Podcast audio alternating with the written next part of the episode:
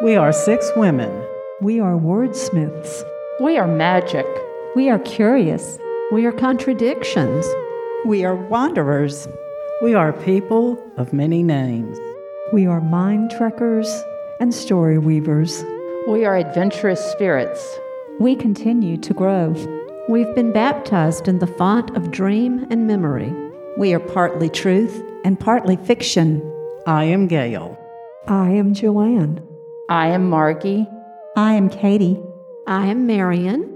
I am Mary. We are the Mystic Order of East Alabama Fiction Writers.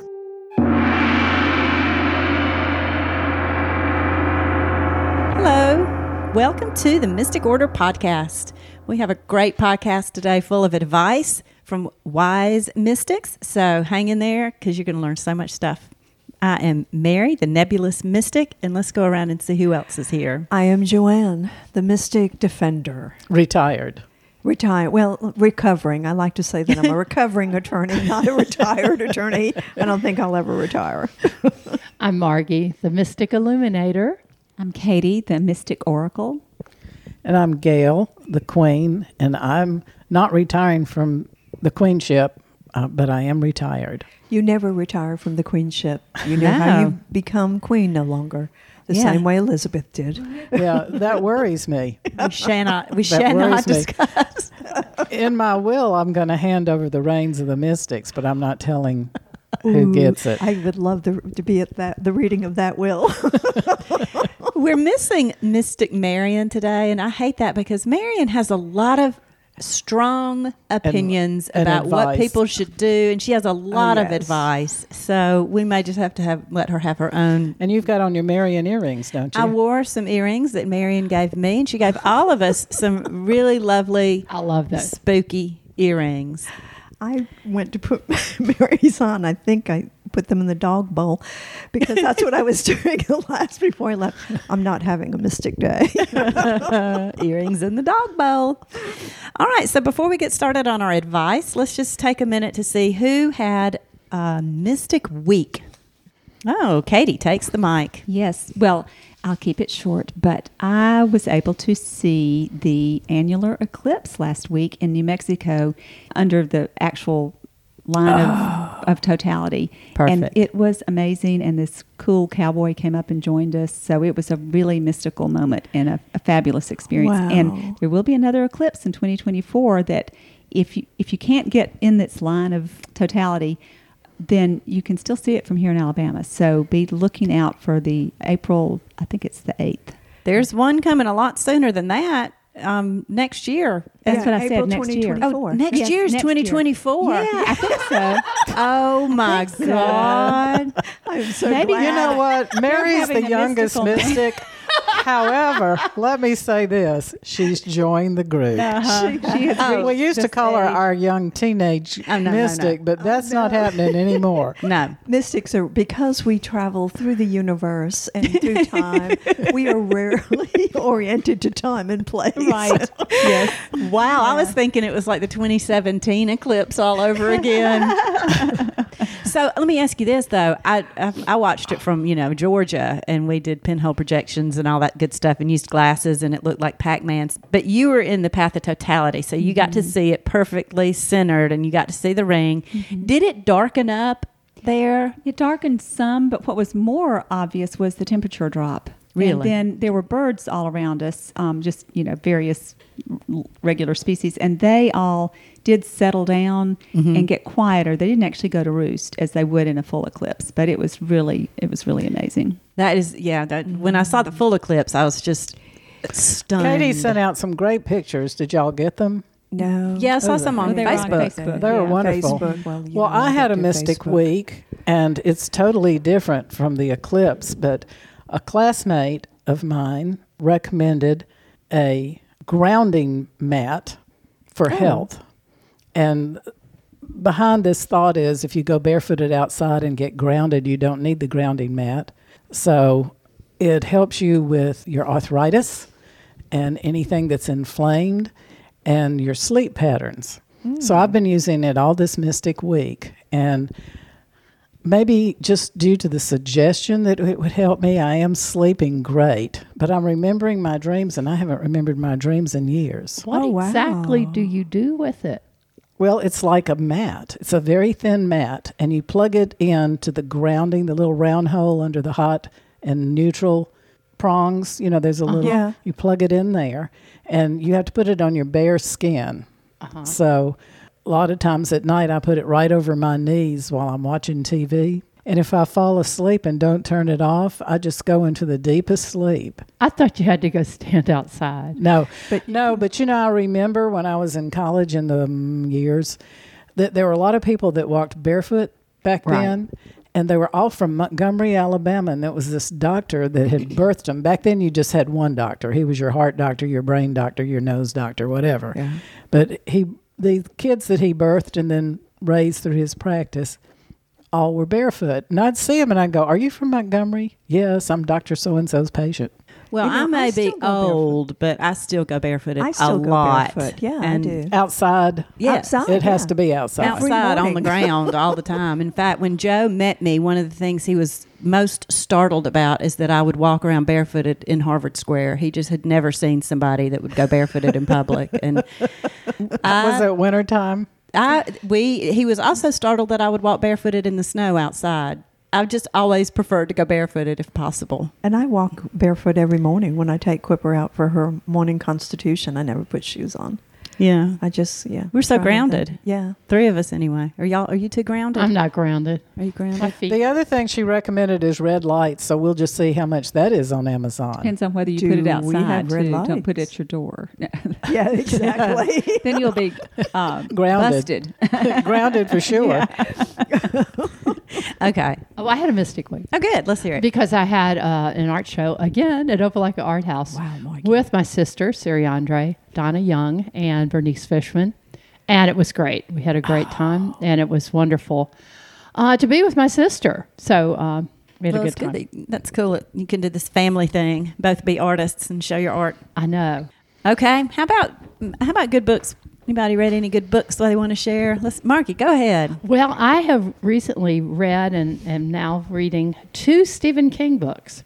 Oh. One was Holly, which has a lot of trigger warnings, so you know if you're squeamish, don't read it. And the one I'm reading right now is Fairy Tale, which is great. I'm really enjoying it. And also, I read Weyward, W E Y W A R D, by Emilia E M I L I A Hart, and that one's great. I recommended that to Marion, and I thought she would love that. And I don't know if she's read it yet. What's the name of it? Weyward, W E Y W A R D. But Ah. the Stephen King does not disappoint. What's the second Stephen King book? You said Holly? Fairy Tale. Fairy Tale. I have not read Stephen King since I was little, um, except for On Writing, which I read frequently because he's my BFF whenever I read it. But- He's such a good writer, even is a good though writer. it's Holly is is Holly Gibney. If you ever read any other books that she's in, but it it doesn't disappoint, but it is gruesome. okay. Oh dear. Be warned. Yeah. Well- he's got his. He's got his.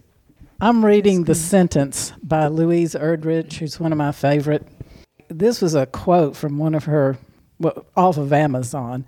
In this New York Times best-selling Pulitzer Prize National Book Award winning author Louise Erdrich creates a wickedly funny ghost story, a tale of passion, of a complex marriage, and of a woman's relentless eras. I'm almost finished. I have another chapter left, but uh, it is funny, but it's also the setting is Minneapolis, Minnesota, during the time of um, unfortunate riots and and a murder. Interesting.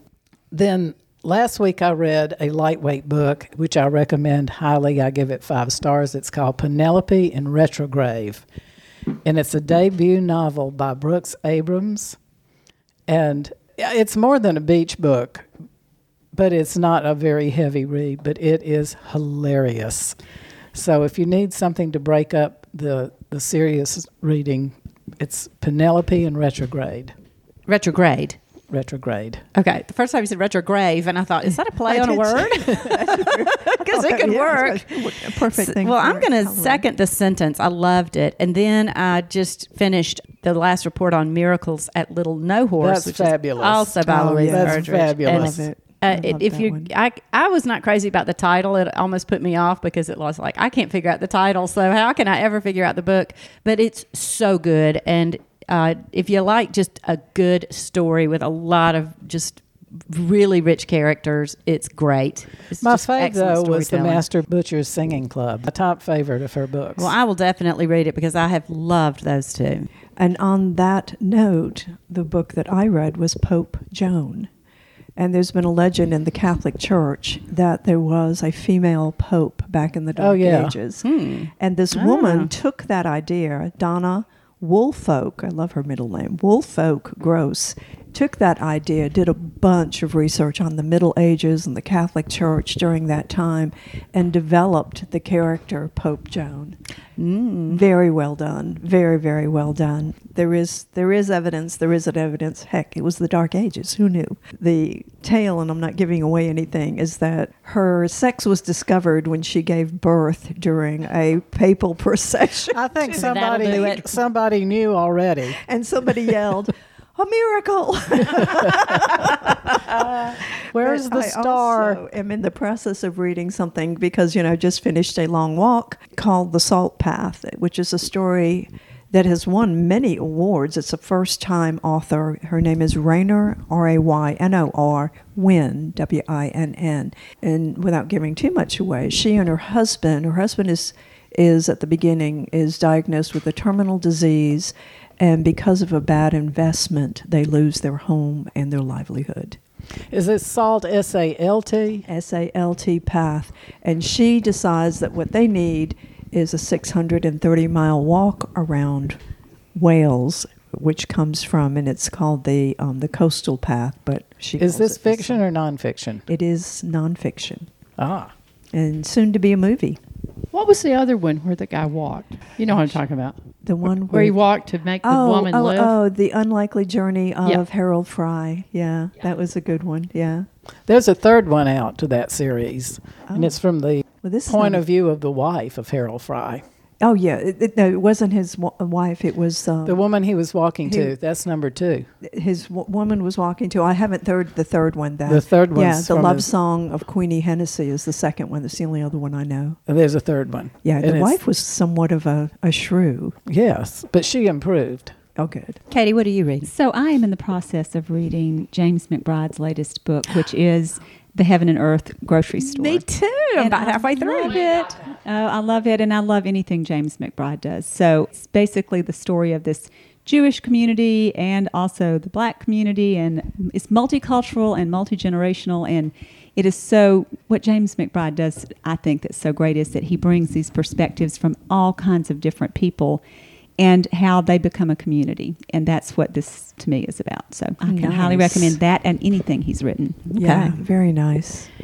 Well, I'm enjoying my halfway through. So, are we ready to give some advice?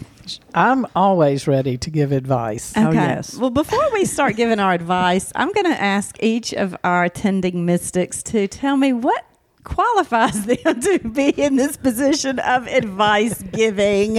I Who would like to go first? I was going to say I just gave it. I have thirty mm, years as an attorney, okay.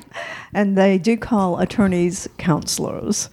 And so that that's lots of times is what you do is you counsel. You listen to things and counsel them. All right.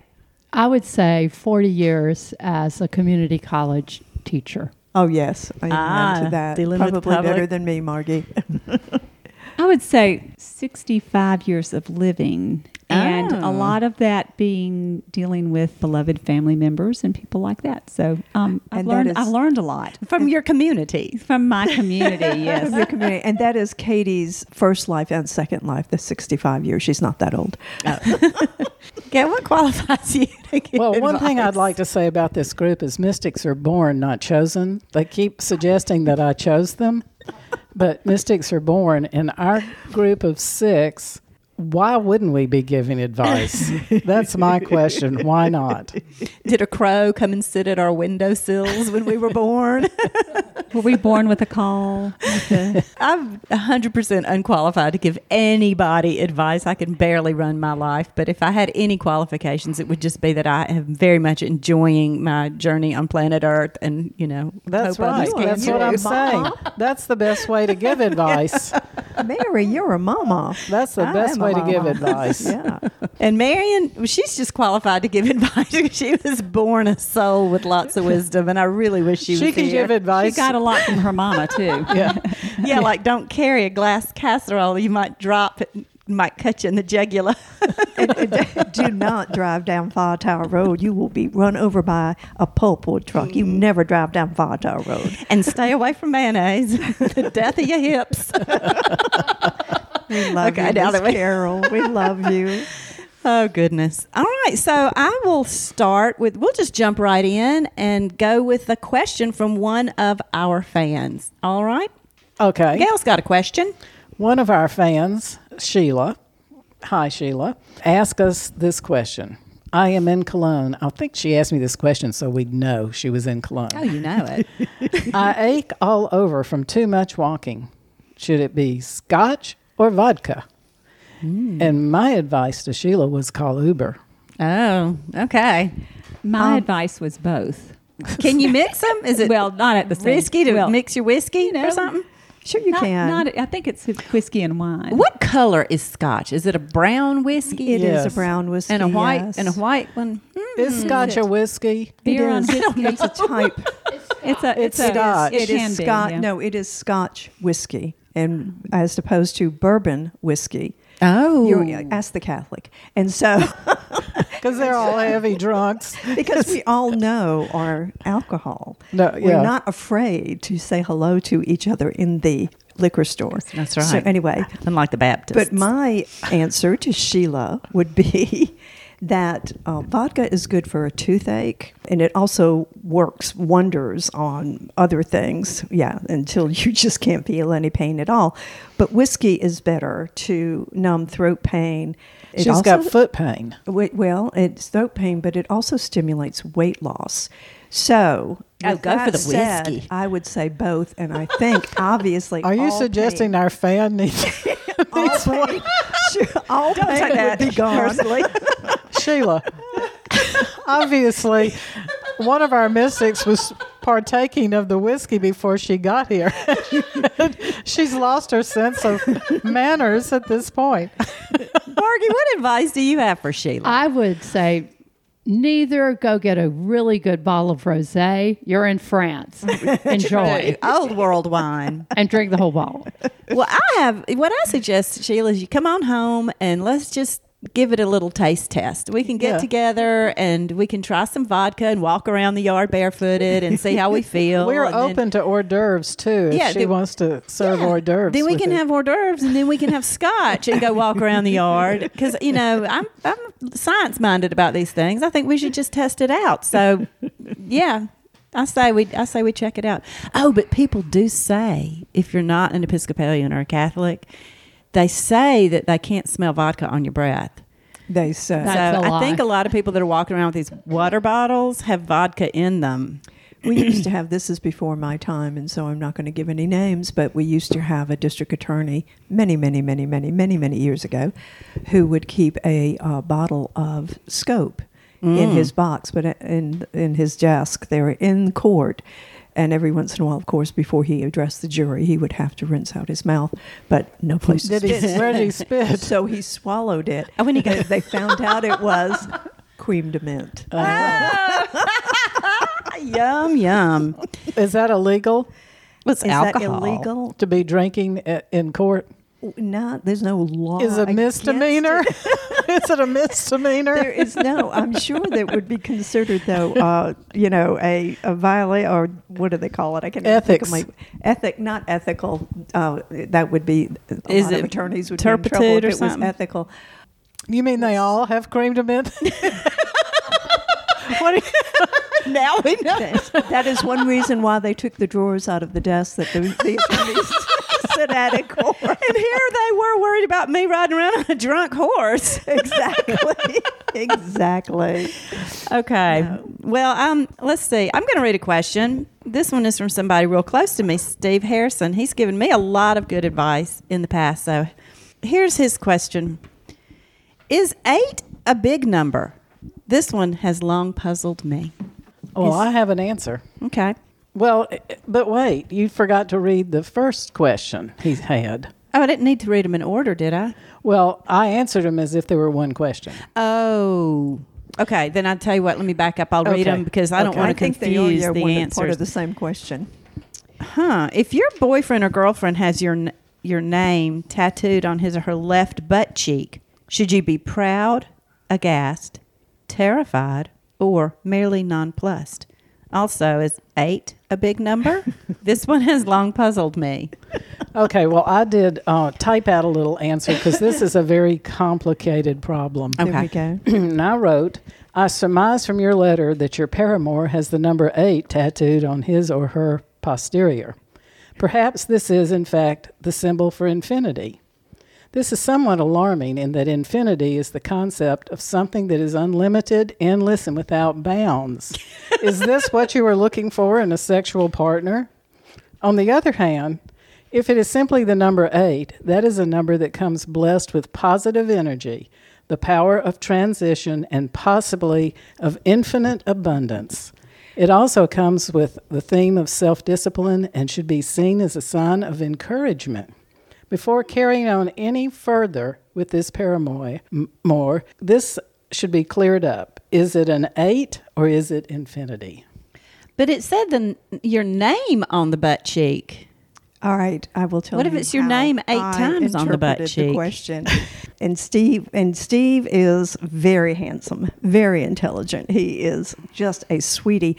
Well, he tried But- to pick us up last night. He did, I can imagine. And Steve, eight names on your butt cheeks is way too many, and I am surprised that you have butt cheeks that big to put eight names on there. butt cheeks. oh, I wish I had said that. And my so eight's a big number. my darling, Well- my dear. well, did we know any of the names on the butt cheek? I'm sure there's one. I, we know one. Y'all are misreading this. It said if your boyfriend or girlfriend has your name tattooed, should you be proud or aghast? Oh, I think it's go. his name tattooed on somebody else's butt cheek. and eight other and f- seven Oh, other names, maybe- and seven other names, and that's what I was I worried about. I think about. it's the name with the infinity sign because he's being careful. No, I think it's the number of names. Uh, my you know darling. what? We Okay. need Steve to clear, Okay. clear I this thought up. they were two different questions. I thought so too, Katie. How did you answer either of these questions? So my, my first one was I think proud should be. You know, I just I mean, why not? Because you are there for eternity. Yep. So it does make sense, infinity, but that would be. And then I just thought I wasn't quite sure I understood the eight question, but I think of it in a ranking thing like one to 10 and I think eight's a high. You know, it's it's big Right. that way, but um, but he may have had a whole different reason. Well, you for know, that question. Eight beers is a lot of That's beers, true. right? Yeah. But you know, Maybe eight it was grains of sugar is just not Yeah. enough. Yeah, Oh, it's what all does that relative, mean? isn't it? And Eight. Katie, it is not there for inter- eternity. I had a case in which a man had his wife's name tattooed across his back. And when they departed ways, there was a lot of animosity there. Um, she eventually ran over him with a car. But yeah, I'd call that animosity. But the the argument began when he was in the tattoo parlor, and I guess it was before the time that you could have it surgically removed, and so he was having a tattoo put over the name. The tattoo was the Grim Reaper. Oh, nice. I love that story. Oh, geez. I would just put in my two cents words. Yeah. Um, yes, eight is a big number. Well, Words of wisdom. It's not as big Margie. as nine. Eight's big. so, the, as far as the whole thing about tattooing on your butt cheek, we got to first address your philosophy and religion. Confucius is against tattooing. Period. Me It's- too. The human body is Confucius a and the queen. Uh-huh. Uh, Christianity, Judaism, and Islam traditionally have been opposed to tattooing. Although there's a lot of a lot of people out there with Jesus stuff tattooed on their bodies. Oh my so I'm not gosh, sure how we're yes. working some that henna, out. some henna in the the tattoo. Yeah, well, Buddhism, Hinduism, they're all good with tattooing. That that works. So, you know, first of all, you want to make sure, you know, it doesn't cross any religious lines. But let's talk about the placement of that tattoo on the butt cheek because that is important. And I know all about this because I Googled it. so you said a tattoo on the right, on the right? No, it's the tattoo is on the left. And so tattoos on the left side of your body are close to your heart, and that's good. If the tattoo is on the right side of the body, that represents things that are temporary, even though tattoos are permanent. So I don't know how they come up with this kind of stuff. So that's it's good that it's on the left if you want to be a permanent part of this person's life. Now, as far as it being on the butt cheek, according to a tattoo website, that's where we that's where we hold our emotions in our butt cheeks. I would explains so much. I had a wiggle and a walk. so, like, that's okay. And then, like, if it was on the toe, well, the middle right toe, that's aggress. That's where we hold our aggression. So, if you tattoo something on your middle right toe, then that's not My middle right toe is all bruised up right now. aggressive. Oh my gosh. I'm, I have a question about holding your emotions in your butt cheek. What if, what if you have just like this enormous butt cheek? You're very emotional. You're emotional. very emotional. That's very right. emotional. As somebody who is broad in the beam, as my father used to call it, Yeah. I can attest to that. I'm very emotional. and here's something I thought was interesting about tattoos is they say that on the shoulder is where we carry our burdens, but a lot of people tattoo yeah. things on their shoulders that On don't their know, we Think about that. There's a lot of shoulder tattoos Yeah. out there. Yeah. What about ankle tattoos? I'm going to have to do further research. They're Here's- fraternity boys. Well, and it may be because that's exactly where Michael got his tattoo. oh yeah, on his ankle. ankles. Yeah, if they have a rooster on their uh, ankle, they're a fraternity boy. Well, he wasn't, but he was acting like one. And one more thing I need to say about eight, I did look it up on numerology and found some of the th- the things that Gail found. But also, if you look at somebody's buttocks, it's kind of shaped like an You are very right about that. So, Steve, we've been helpful. Have we? I think Should we we've have helped Steve him a on the show next time and let him explain. I, I think Yeah. we've helped him a great deal I today. think so. we too. have. Yeah. And probably let's our listeners. I think uh, you tell Steve. I think I interpreted his question properly. Yes, I, I, I agree.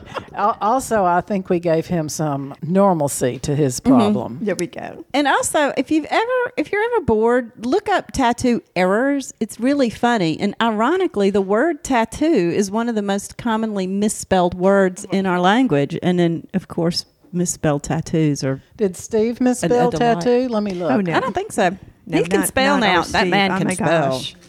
You know, a, a lot of that depends too on your butt. You know, some people some people do not have very good butts. I mean, like flat butts. They have Uh-uh. flat emotions. So they're un- unemotional. That's what I was yeah. going to say. Yeah. Yeah. Yeah. Well, y'all, if you catch Plus me staring at people's might hurt booties, the less cut, the less uh, padding you have. I don't know. less, I would think more padding. W- I would I think, think more padding on- would help. Yeah, yeah, yeah. That's Okay. what. Yes, yeah, that's what I meant. absolutely. Yeah. yeah.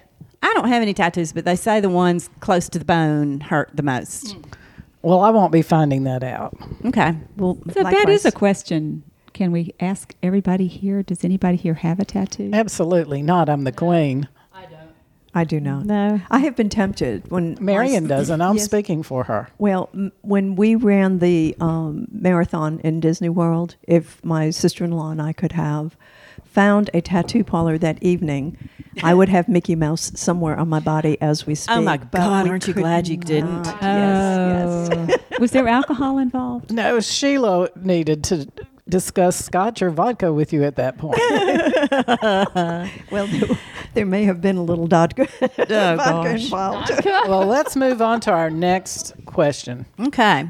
Who's got a question? I've got some, but I'll let somebody else take a turn. I was Katie's say, got some let's one from Bartholomew. She's yes. one of so our our greatest very fans. favorite pi- pirate and um, Fan. fan and just this amazing person has sent one in. So Bartholomew, here is yours. Okay, Mystic Mothers, I have another. I have another dilemma. My tween, ten-year-old daughter. Oh, I'm sorry, I missed the first question. Should I? Let's do the I think- Well, go ahead with that I one, think then you we'll can do go that one. backwards. I don't think they build. Okay, so there'll be another one. Um, my 10 year old daughter already knows everything. How do I nudge her towards the actual right, easier, better way to do things without losing my mind and making her blow her stack? Grandma, grandmama my oracle of Delphi at Delphi has passed, so I need words of wisdom. Well, I have some for her. All right, Gail. I'm going to read mine because I've thought about this and thought I better type it. I'm assuming, Miss Smith, that you're Greek since your grandmother was Pythia, the Oracle of Delphi. Also, I don't think Smith is a Greek name. I think it's British. Yet, this does not address your problem. All daughters in the fourth grade turn into shapeshifters. At times, they are the child that you've grown to love, and then with no warning, a harpy erupts to occupy the second bedroom. This could make your life miserable. At these unhappy times, you should withdraw to a warm, bubbly bath with a strong spirit of your choosing and speak with Sheila on that. This is a libation, not your next door neighbor's husband. Uh. Try to coast until the she devil goes off to college. The queer thing is, the child witch was listening the entire time while casting chaos. This comes out later. I hope that you're alive and well enough to appreciate the totally decent person who is your daughter. Oh. Says Gail, who didn't have a daughter, but Right. now, those of us that have presumed. daughters, Go ahead, the daughter, the daughter owners. I have three daughters, and here's what I say I say, perhaps consider that she is right. And let that sink in a moment. But I think kids are probably a lot righter than we think they are. And I, I uh, agree with that. if we just stop giving them so much trouble, and I have, have some backing on this. Now, she's eight. Two years ago, I mean, she's, She's 10. 10. Two years ago, she was eight, our magic number of the day. And I want to read to you a quote from Dr. Michael Milobsky, who's a pediatrician in some big city, and I don't know where. On oh, Opelika. eight-year-old girls. No, this this is national news, so he's not from Opelika. And 10 is not far from 8. He says eight year old girls are the highest form of humanity. And then here's oh. from his statement Eight year old girls are magnanimous, they're sympathetic, they're emphatic, they're emotionally mature, they love to help, they love to give, they love to do for others, they're accepting of everybody. They're the ones who see the sign for the lost cat and want to go find it. They are just the best people. In my opinion, Congress should be all eight year old girls. Honestly, the country would be a better place. I said what I said. There we go. And you know, Bravo. I work. I have three, chil- I have three daughters, two granddaughters. Who one of them has passed. Well, she's she's ten. She's almost ten. Sorry, She's past eight. she's, not past eight. pa- she's she hasn't 10. passed on. She's and past I have eight. worked with middle school children pretty much my whole life, and I'm mm-hmm. currently working with girls that age and boys. And I think most of the time they're right and we're wrong. Let's hear from some of the other mamas of girls. Well, looking back on it, Mary, I kind of have to agree with you because my daughter, as much as I thought she was wrong, now that we're both adults, or she's, I think she was really right about her observations about me, although I would not hear it. But she does speak to me again. It started about age um, 21. and we're we're great now. And then I have a beautiful granddaughter who's in her tw- early twenties too, and she's great. But granddaughters are different because they can do no wrong. Yeah, they're perfect in every way, at every age.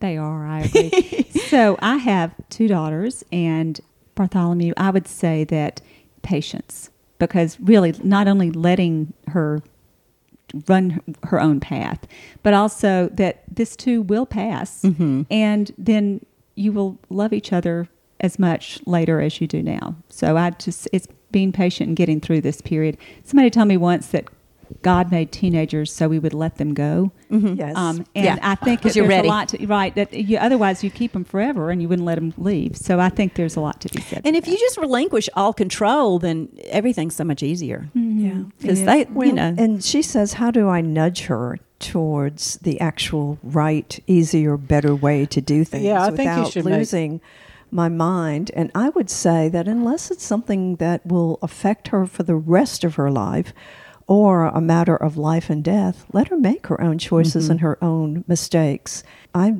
don't have daughters, but I grew up with five sisters, all younger than me.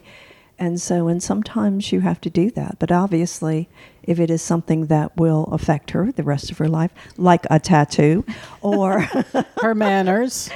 Her Or- manners. well, no, let her make her own mistakes. And when she gets, when she Uh, gets, she's gotta know popped, she's gotta she know the outline. Popped by somebody else other than Mama because she's been rude.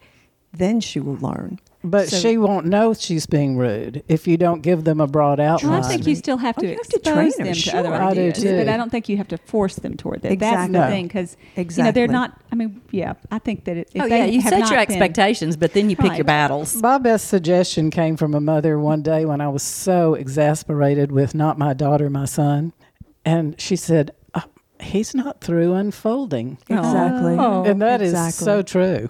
And she will have learned And I'm not- manners by eight years of age. If or you it's give her if you give her your mm. broad outline, you don't have to stamp it on them, but just give them the broad outline. There's this great story about this child psychologist who happened to be in a grocery store, and he saw this woman walking around with a young her young daughter who was screaming throughout the store, and the woman kept going, saying, "It's okay, Jennifer. It's okay, Jennifer. It's going to be okay, Jennifer." So he follows them through the store, and finally at the checkout counter, he stops and says, "I just want to praise you for your great." uh, compassion and, and your you know patience with this child and, and and repeating that and she said oh no you don't understand I am Jennifer so Bartholomew let me just say that when you talk okay, about being Jennifer. exhausted and what how do you I, I think it's really important as you let this munchkin go her own path that you take care of yourself too Amen. So, well, I all right. think Those knowing that it's going to change helps. Mm-hmm. Knowing that they will unfold mm-hmm. helps. But you know, someone told one of the teachers I worked with said I was going on about something that the kid had done, and she said, "You will be surprised when you hear them." That they have listened to you Yep, at some absolutely. and they will be too when you, you Yeah. remember when you said oh my gosh I sound just like my Yeah. mother that will happen It will. Yeah, but when you're going through it, it's hard. Yes. but Well, we, we're we're we're here in spirit if I was Yeah. to do it all over And again, I'd Bartholomew, be glad that you have an independent thinking daughter. yes, Yeah. The, the things that make them difficult children make them really good adults. That's and right. you'll you'll survive. And if I was going to go back and do it all over again, it was it, oh my gosh, it was so hard. But I would I'd I'd do less. I would like I would give myself so many more breaks. And you just try to do everything, and nothing can get done. At So, the second letter, Good luck. Send her to me for a while. I like little girls. At her. this uh, second letter, I'm interested to hear what Mary has to say about how tired she is. I'm exhausted. Oh, I got that one too. I got that. I do one. too, but I know what your answer is. Do less. Don't Well, go ahead and read the letter first. Okay. Uh, this is from uh, same fan, and we don't mind spending a long time with our fan, do we? Oh, not she, at she all. spends a long time with us. She does. Thank you, Bartholomew.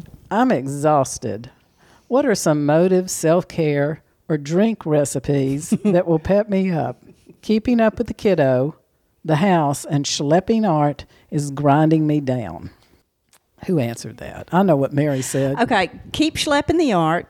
Don't don't forget you have a kiddo and let all the other stuff go. and if you're exhausted, here's my thought. You're doing things you don't want to do. So just do the things you want to do. None of it matters anyway. Are you exhausted from doing all the things you want to do? Nope, I'm exhausted from doing the things I didn't want to do and don't want to do. I have I can be I can sit and look at my house and not feel like I can move a muscle to clean a bathroom. But then if somebody says, "Let's go kayaking," I'm like, "Boing!" schlepping that kayak around, throwing it on the car. I'll go horseback riding. Y'all should see me throw a western saddle up on a horse. I'll groom that horse for 45 minutes. I I think you should be doing what you want to do and let some of that other stuff go. It doesn't matter. I promise. It is never going to matter. That's my advice. I agree. I t- and that goes back to your eight year old girl, your 10 year old girl. My life changed when I realized that when I turned 12, everything went to hell.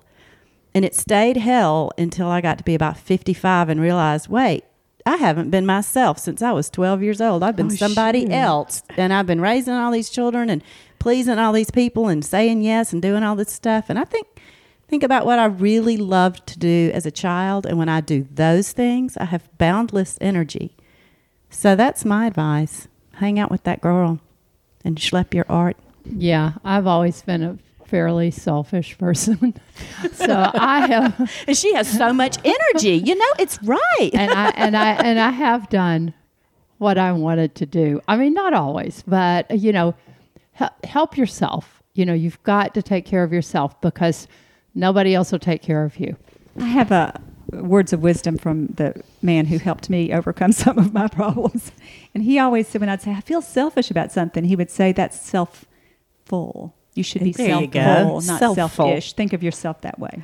the difference between being with childlike and childish. And I think, yes, do the art and you know your your house oh your house will be there later And, and, it gets dirty all over but yeah again and for some go reason. maybe you know go and spend some time doing fun things with your daughter instead yeah, of and you know, dust will only build up so much, and then you can't tell. Of course, I don't agree with any of this You at can get a dust blower This is just in your totally house. wrong. I, I don't know how I chose you people to be mystics, because we you were didn't. chosen. but I We were will read the correct letter. Splah. Okay. In the second letter, Miss Smith, you are so industrious. The Mystic Queen is very tempted to come and live with you. She has countless house cleaning ideas and hints. perhaps this will be Bartholomew. perhaps this will be my next book. How many activities does your child attend? Here's some: soccer, swimming, scouting, dance, martial arts, horseback riding, tennis, softball, golf, basketball, gymnastics, and art camp. My, the queen is tired from just reading this list. Two should be the max, and she can pick her two favorites. Teach the kid to cook. Buy the kid, uh, buy the kid a lightweight, battery-operated vacuum cleaner.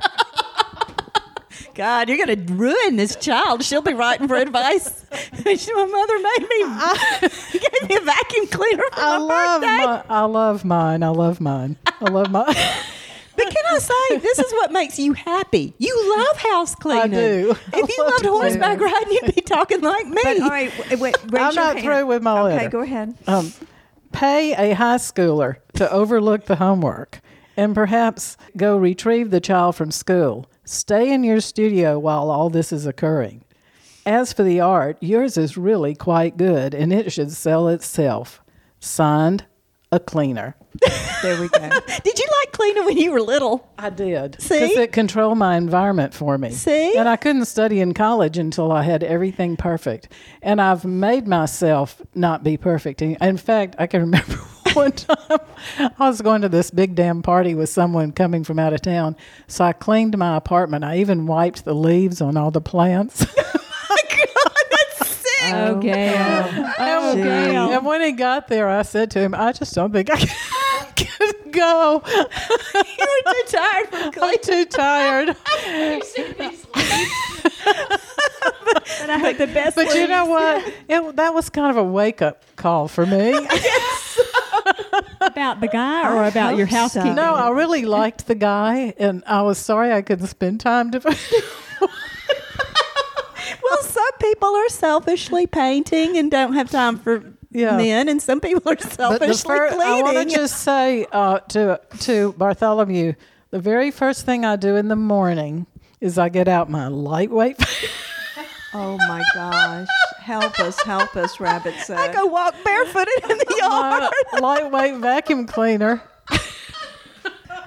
Which brings us to our next question. What is wrong with the people? okay, we had a question from. Uh, let's see if I can find his name because I really want to help this person. You've made me cry, George. Bartholomew.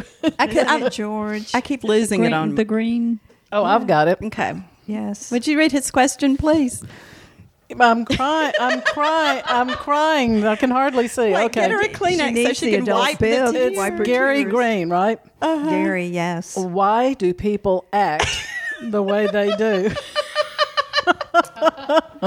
That is Oh. a deep question. That's an It- entire. it's- I was going to series say, of and shows. obviously, Gary, it has something to do with psychosis, as the Queen has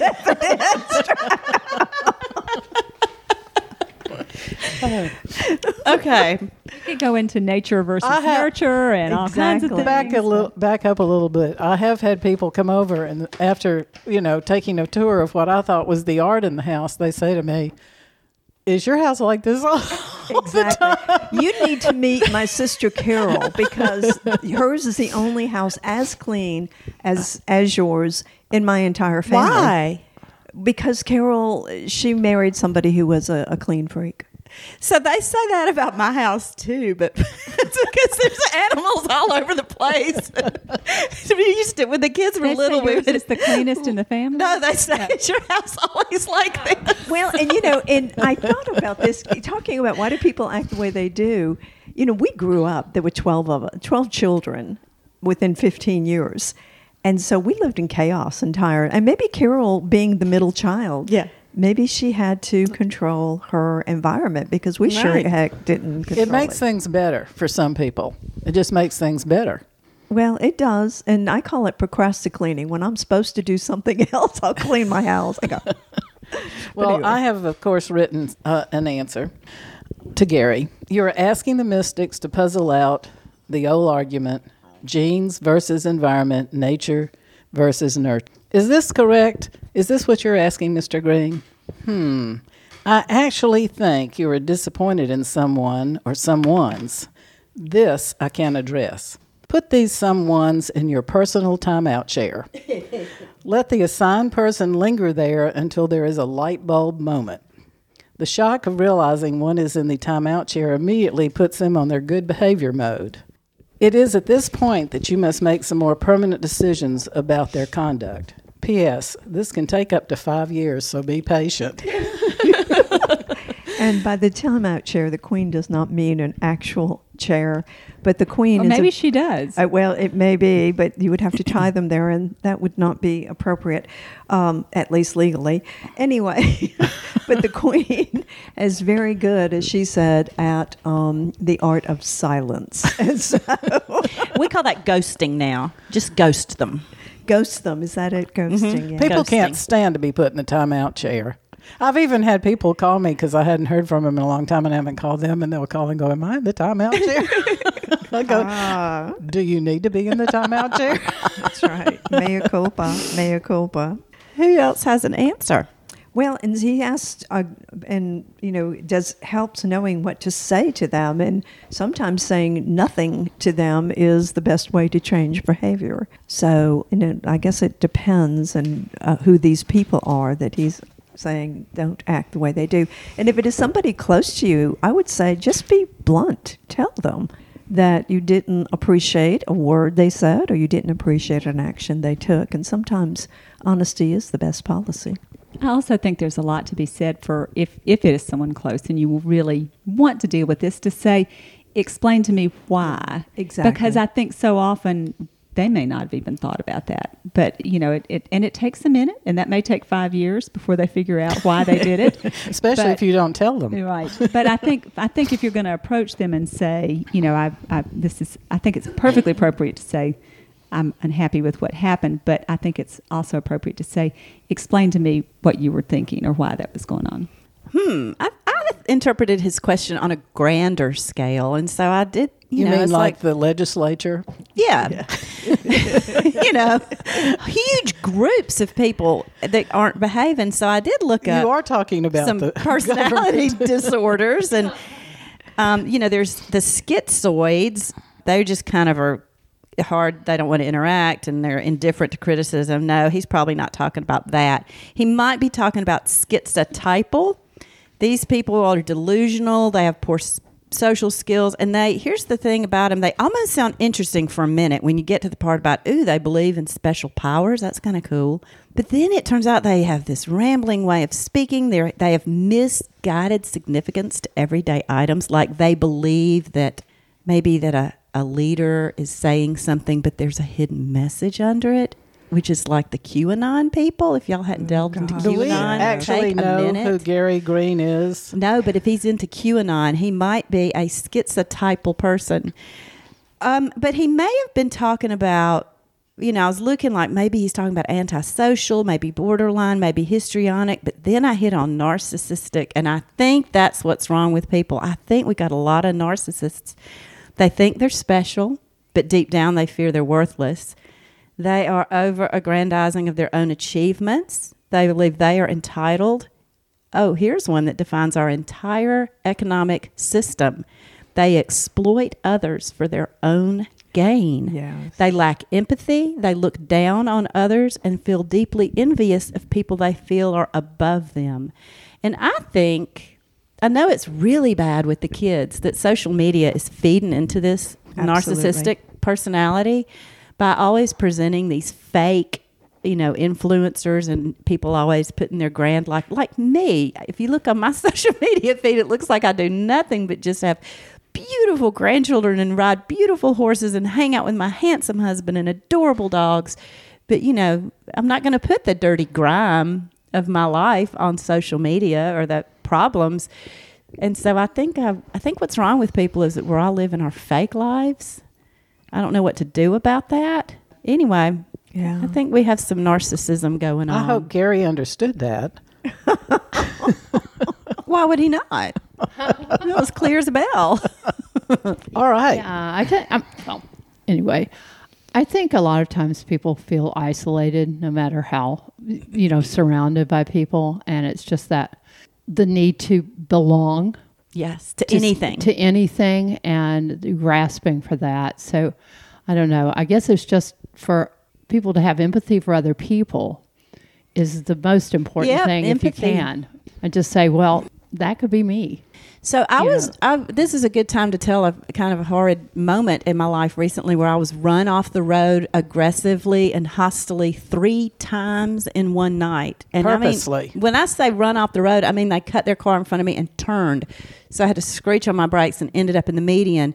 Threw their garbage on my car and then did it again and then acted like they were going to go along about their way and then did it a third time and then waited menacingly until other cars came before they let me out on the road. And it was because they, I think they thought I gave them a brake job, but I actually had to stop because there were cars in front of me stopping at a stoplight. so it, I really, you know, after I got over the shock and the just fear Is of this being our terrorized, mystic on the moment time? I don't know. This is about what's wrong with people Yeah. Oh, my overarching what I was left with was why would they do that? Why do they see me as a person, not as a human? You know, mm-hmm. what makes somebody mm-hmm. driving a car see another car is something that they can feel such anger toward I think Gary and Green is asking that question. And it it's just real perplexing. and I I addressed it in a column and I said we as adults have to model empathy better than we do. Adults will drive around in cars flipping people off and screaming and act like it's funny. And I think there's a lot of casual pretend meanness that adults do that's trickling down. I don't know. The whole world, we just need to all be Buddhists. I don't know. We Yeah. do. It's rough. Well, there's a lot of anonymity too. You're in a car, you're in this box. You're not a person, you're a mm-hmm. machine. And the same thing with the person in there. You know, he can control his machine the way he wants to. And the same thing goes with Facebook. You're It- a blop on the page, you're not a mm-hmm. human. My question is, what was in the garbage? Fast mm-mm, food. I didn't say the F word. Fast food Mm-hmm. and beer cans. I didn't, you know, it it smashed on my windshield and rolled off into the median. And this all happened very fast. I think it, something like that must have happened to Gary Green for him to ask Yeah. this question. I think you've hit it the nail on the head.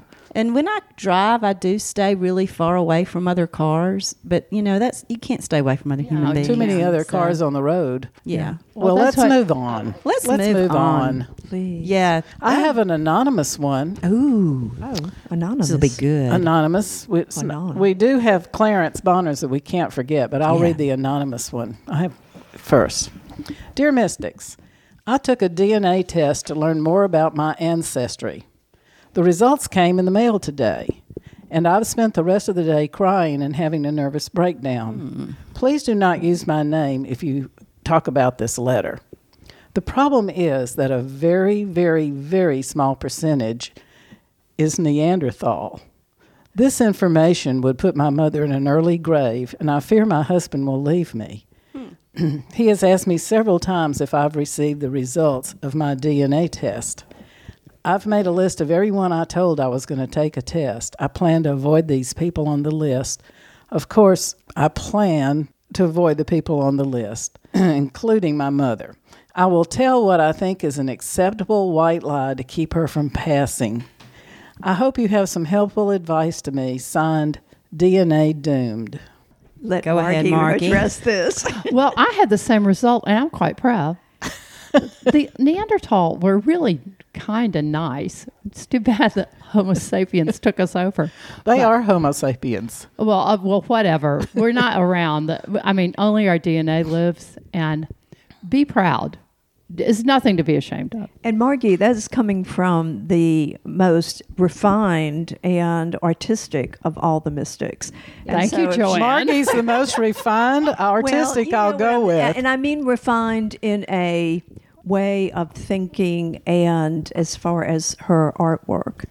Oh yeah, absolutely. You be proud of that Neanderthal. I have a written answer here. Okay. Gee, Neanderthals are not that bad. Well, maybe they have an unfortunate nose and a bad forehead. You did not include a photograph in your letter, leaving me curious as to the far reach of your problem. Anyway, there's no reason to be ashamed.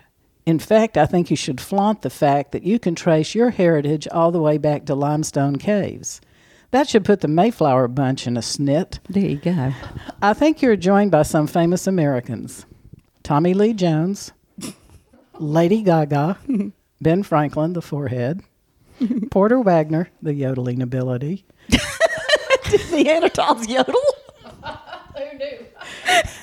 and, She's making that up. and Ken Jennings, the host of Jeopardy, to name a few. Yeah. Many Neanderthals sit in our House of Representatives, so you can clearly see you are not doomed. Walk with pride, the Mystic Queen. Um, I did some. I did some reading. First of all, I'm really thrown by the pronunciation of the word. I grew up saying Neanderthal, but now all the people that talk about this stuff are calling them Neanderthals, and I don't know what happened to the th, why it turned into a t. Neanderthals? It can be either, it can be either well, that's because they're ignorant. That's because So- be either one. I, I, I don't believe they actually were the same as Homo sapiens, but I could be wrong. But I, my reading tells me that it compared them to Homo sapiens. They have found a linking Yes. one in the last d- dig they did. very recently. So it says they have more brain capacity than humans. They had thick skulls. They could be smarter, maybe even smarter than modern day humans. And the women were as strong as the men. They lived in communities, blah, blah, blah. But here's what else I want to say. I don't know because you're, um, uh, am- almost said amphibious. you're anonymous. Uh, what your ethnicity is. If you're African, then you might want to worry a little bit about hanky panky because in the all the European and Asian ancestry, or within the genome of the human genome of the Asians and Europeans, there's about five to ten percent of Neanderthal in our hum- in all of our genomes. Unless, except for the African population, I don't know why I have to do. This was a very quick morning read about that. It just came I out think, yeah, recently. because I think they were about- in that area, Europe, Asia.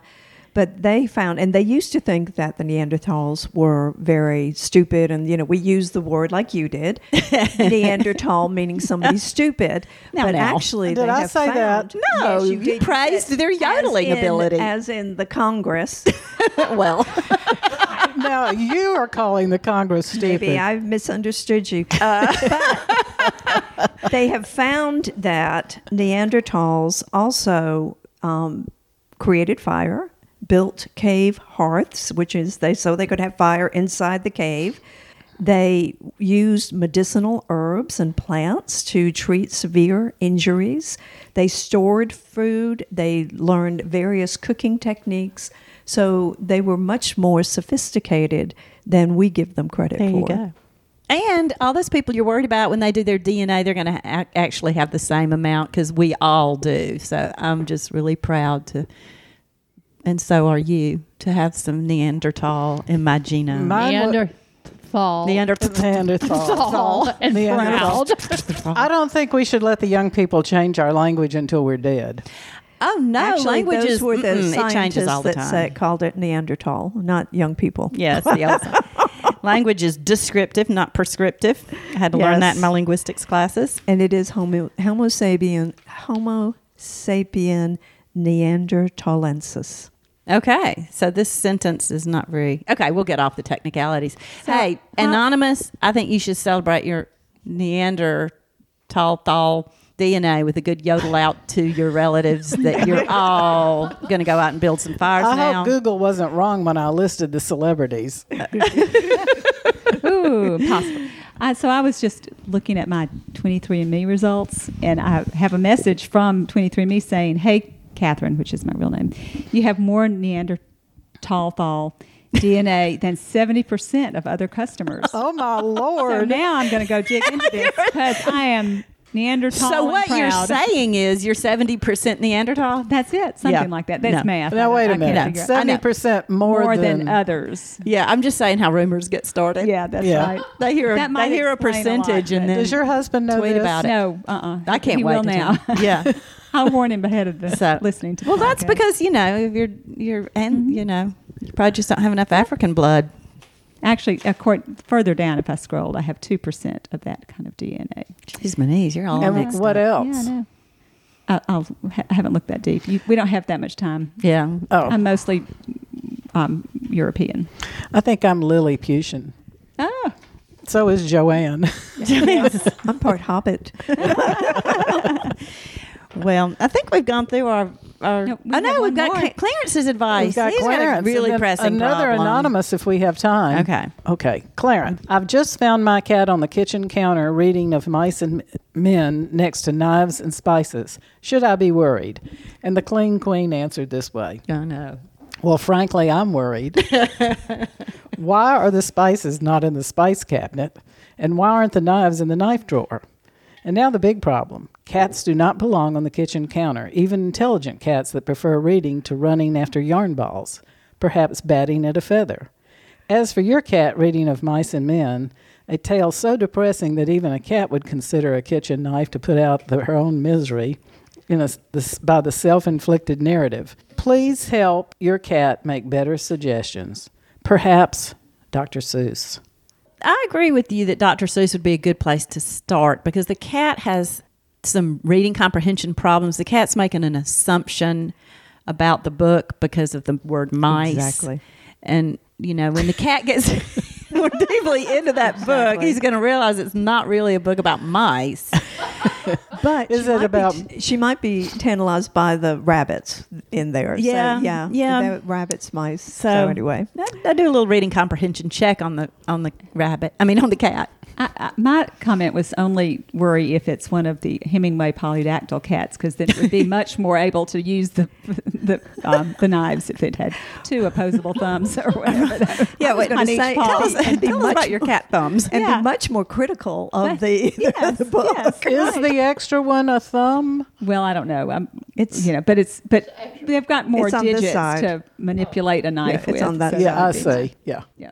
Well, and I and I went on. I said that you know, be proud that he's picked some classical Yeah. um, reading, but and I also said that you know, don't be um, unless you have read it yourself. Don't be critical of what the cat is reading. But if you're concerned, maybe because of the violence and um, things that occur in Of Mice and Men, perhaps you should push along maybe Old Possum's book of practical cats or Dr. Seuss. I was going to suggest a street cat named Bob, but you probably don't want your cat on the streets. Cat in the Hat is can be pretty naughty though. Oh yes, That's why very I bad. suggested Dr. Seuss. That's the Cat in the Hat. I, I might recommend Puss in Boots, but that might get you in trouble. that, that could be yeah He had yeah. a sword. So I know. I'm thinking you might should worry at this point. No, You I did don't really? think We so. haven't even addressed the spices. Well, Why they're on the counter, I don't know. Instead of in the spice cabinet, I cabinet. would say yeah, not worrying about the spices. He might I'm be looking sure. for catnip. Yeah, exactly. Is it, is it time for a mystic moment? Ding ding ding ding ding. It's time for a mystic moment. Gail. You know, I did have a mystic moment this week, and it was last Wednesday when my cousin Julia boarded a plane out of Israel to Dubai, then Houston, and then Pensacola. She'd been in her hotel, secured in her hotel for several days, and wanted to leave out, I think on the Monday. She left out on a Wednesday. And I don't know if I have this story correct, but I think for her hotel, they didn't want to drive to the airport in daylight. Their flight went around all the Arab states. It took 16 hours to get to Houston. Wow. I don't have all the information, but I sure was relieved when she got home. No yeah, kidding. we all are. Wonderful. I have a mystic moment, but it's really a mystic mystery. Ooh. And I, I'm hoping, and dear readers, if you know the reason for this, please let me know. Um, I have a friend who had a ticking apple. She got an apple out of the refrigerator and it was ticking. Tick, tick, like a clock, like an old clock. Tick, Does her tick, husband love tick, her? Tick. Well, yes. Her, he was there. How he was long the did one it who tick? Had gotten it ticked for about three minutes. And finally, they cut it open to see if maybe there was an animal or, or a bug in there. Nothing. I've It- had ticking it has something before. about the it's seeds. it- I think but- it's the water volume. Hmm. If you, but if you go online, there is a YouTube that's entitled "Why is my Why is my apple ticking?" Oh, I just love it. I know, so I am into the ticking apples. I'm going to the store. What- what's the answer? No, there, I don't know. That's why it's mystic. I love it. I'm all into this ticking apple. I need to do that. Even my even my son, who I swear knows everything and has more useless information in his brain than any one human being on the planet. Which he son? had not Jeremy. he had not a clue. So if anyone knows why a cold apple from the refrigerator would be ticking, please call in. I love it. Call in. I, what? Who are they going to call? I thought Give you were going to say. Ken. Give us a message on our if you're Facebook. if you're in an accident that wasn't your fault, call Ken. Call Alan Oh, Shunnarah or please do Alexander not call Shunnarah. Ken, Lord help us. All right. Well, any other mystic moments we need to address? Well, when I, when I was visiting my grandson in Ohio, we went to see the Barbie movie. oh, And a song really, he said the Barbie movie was fine. And I asked him, "D- did he feel sorry for Ken? And he went, no way. and his favorite uh, part of the movie was the very beginning when the girls smash up the baby dolls. oh dear. I And haven't think seen the Barbie movie. I think Don't that's spoil a- it. Well, it's it's to the theme of 2001, Oh. but it's a big Barbie appearance. It's in the first minute, anyway. That's typical, like boy response. Was the favorite part was when they smashed Smashed up the babies. Amen. But we had a good time. Okay. And Barbie movie was real fun. Yeah, my, I'm, I'm, I'll see it someday. Is that- uh, okay. I hope it's on streaming sometime. yeah, it still costs. And money. doesn't cost four dollars and ninety nine cents. We just watched both the old and the newer versions of Cat People. I don't know the years, but the new one is the David Bowie theme one, and then the old one is much older and much better. I would not even bother watching the We're watching Billy the one. Kid because it's now Ooh. free. nice. Well, I was watching Billy the Kid. Who is? I am. Oh, do you I mean, like it? Rarely, Wow. rarely That's do kind we of watch the same thing. right Yeah, it there. is good. It is good. I Uh, the filming's beautiful. on our plane trip, I watched Rocky Horror Picture Show again. Oh, how fun! Oh, Did you I get was up and just- sing? I and- didn't, but I started thinking, you know, surely I can talk my husband into dressing like these Oh, people Lord. for Halloween. Not. that would be a mystic moment. Okay, well, I think it's. I think we're going to call it a day, and I hope you all have gained some really good wisdom from listening. We always appreciate your uh, lightweight feedback, and if you have any other, if you haven't find yourself in any other sticky wickets or ticket apple situations, just ask on Facebook, and maybe we'll answer. That's And, right. You know, the best advice we can give all of you is remember, be, Be the, flame, not the moth.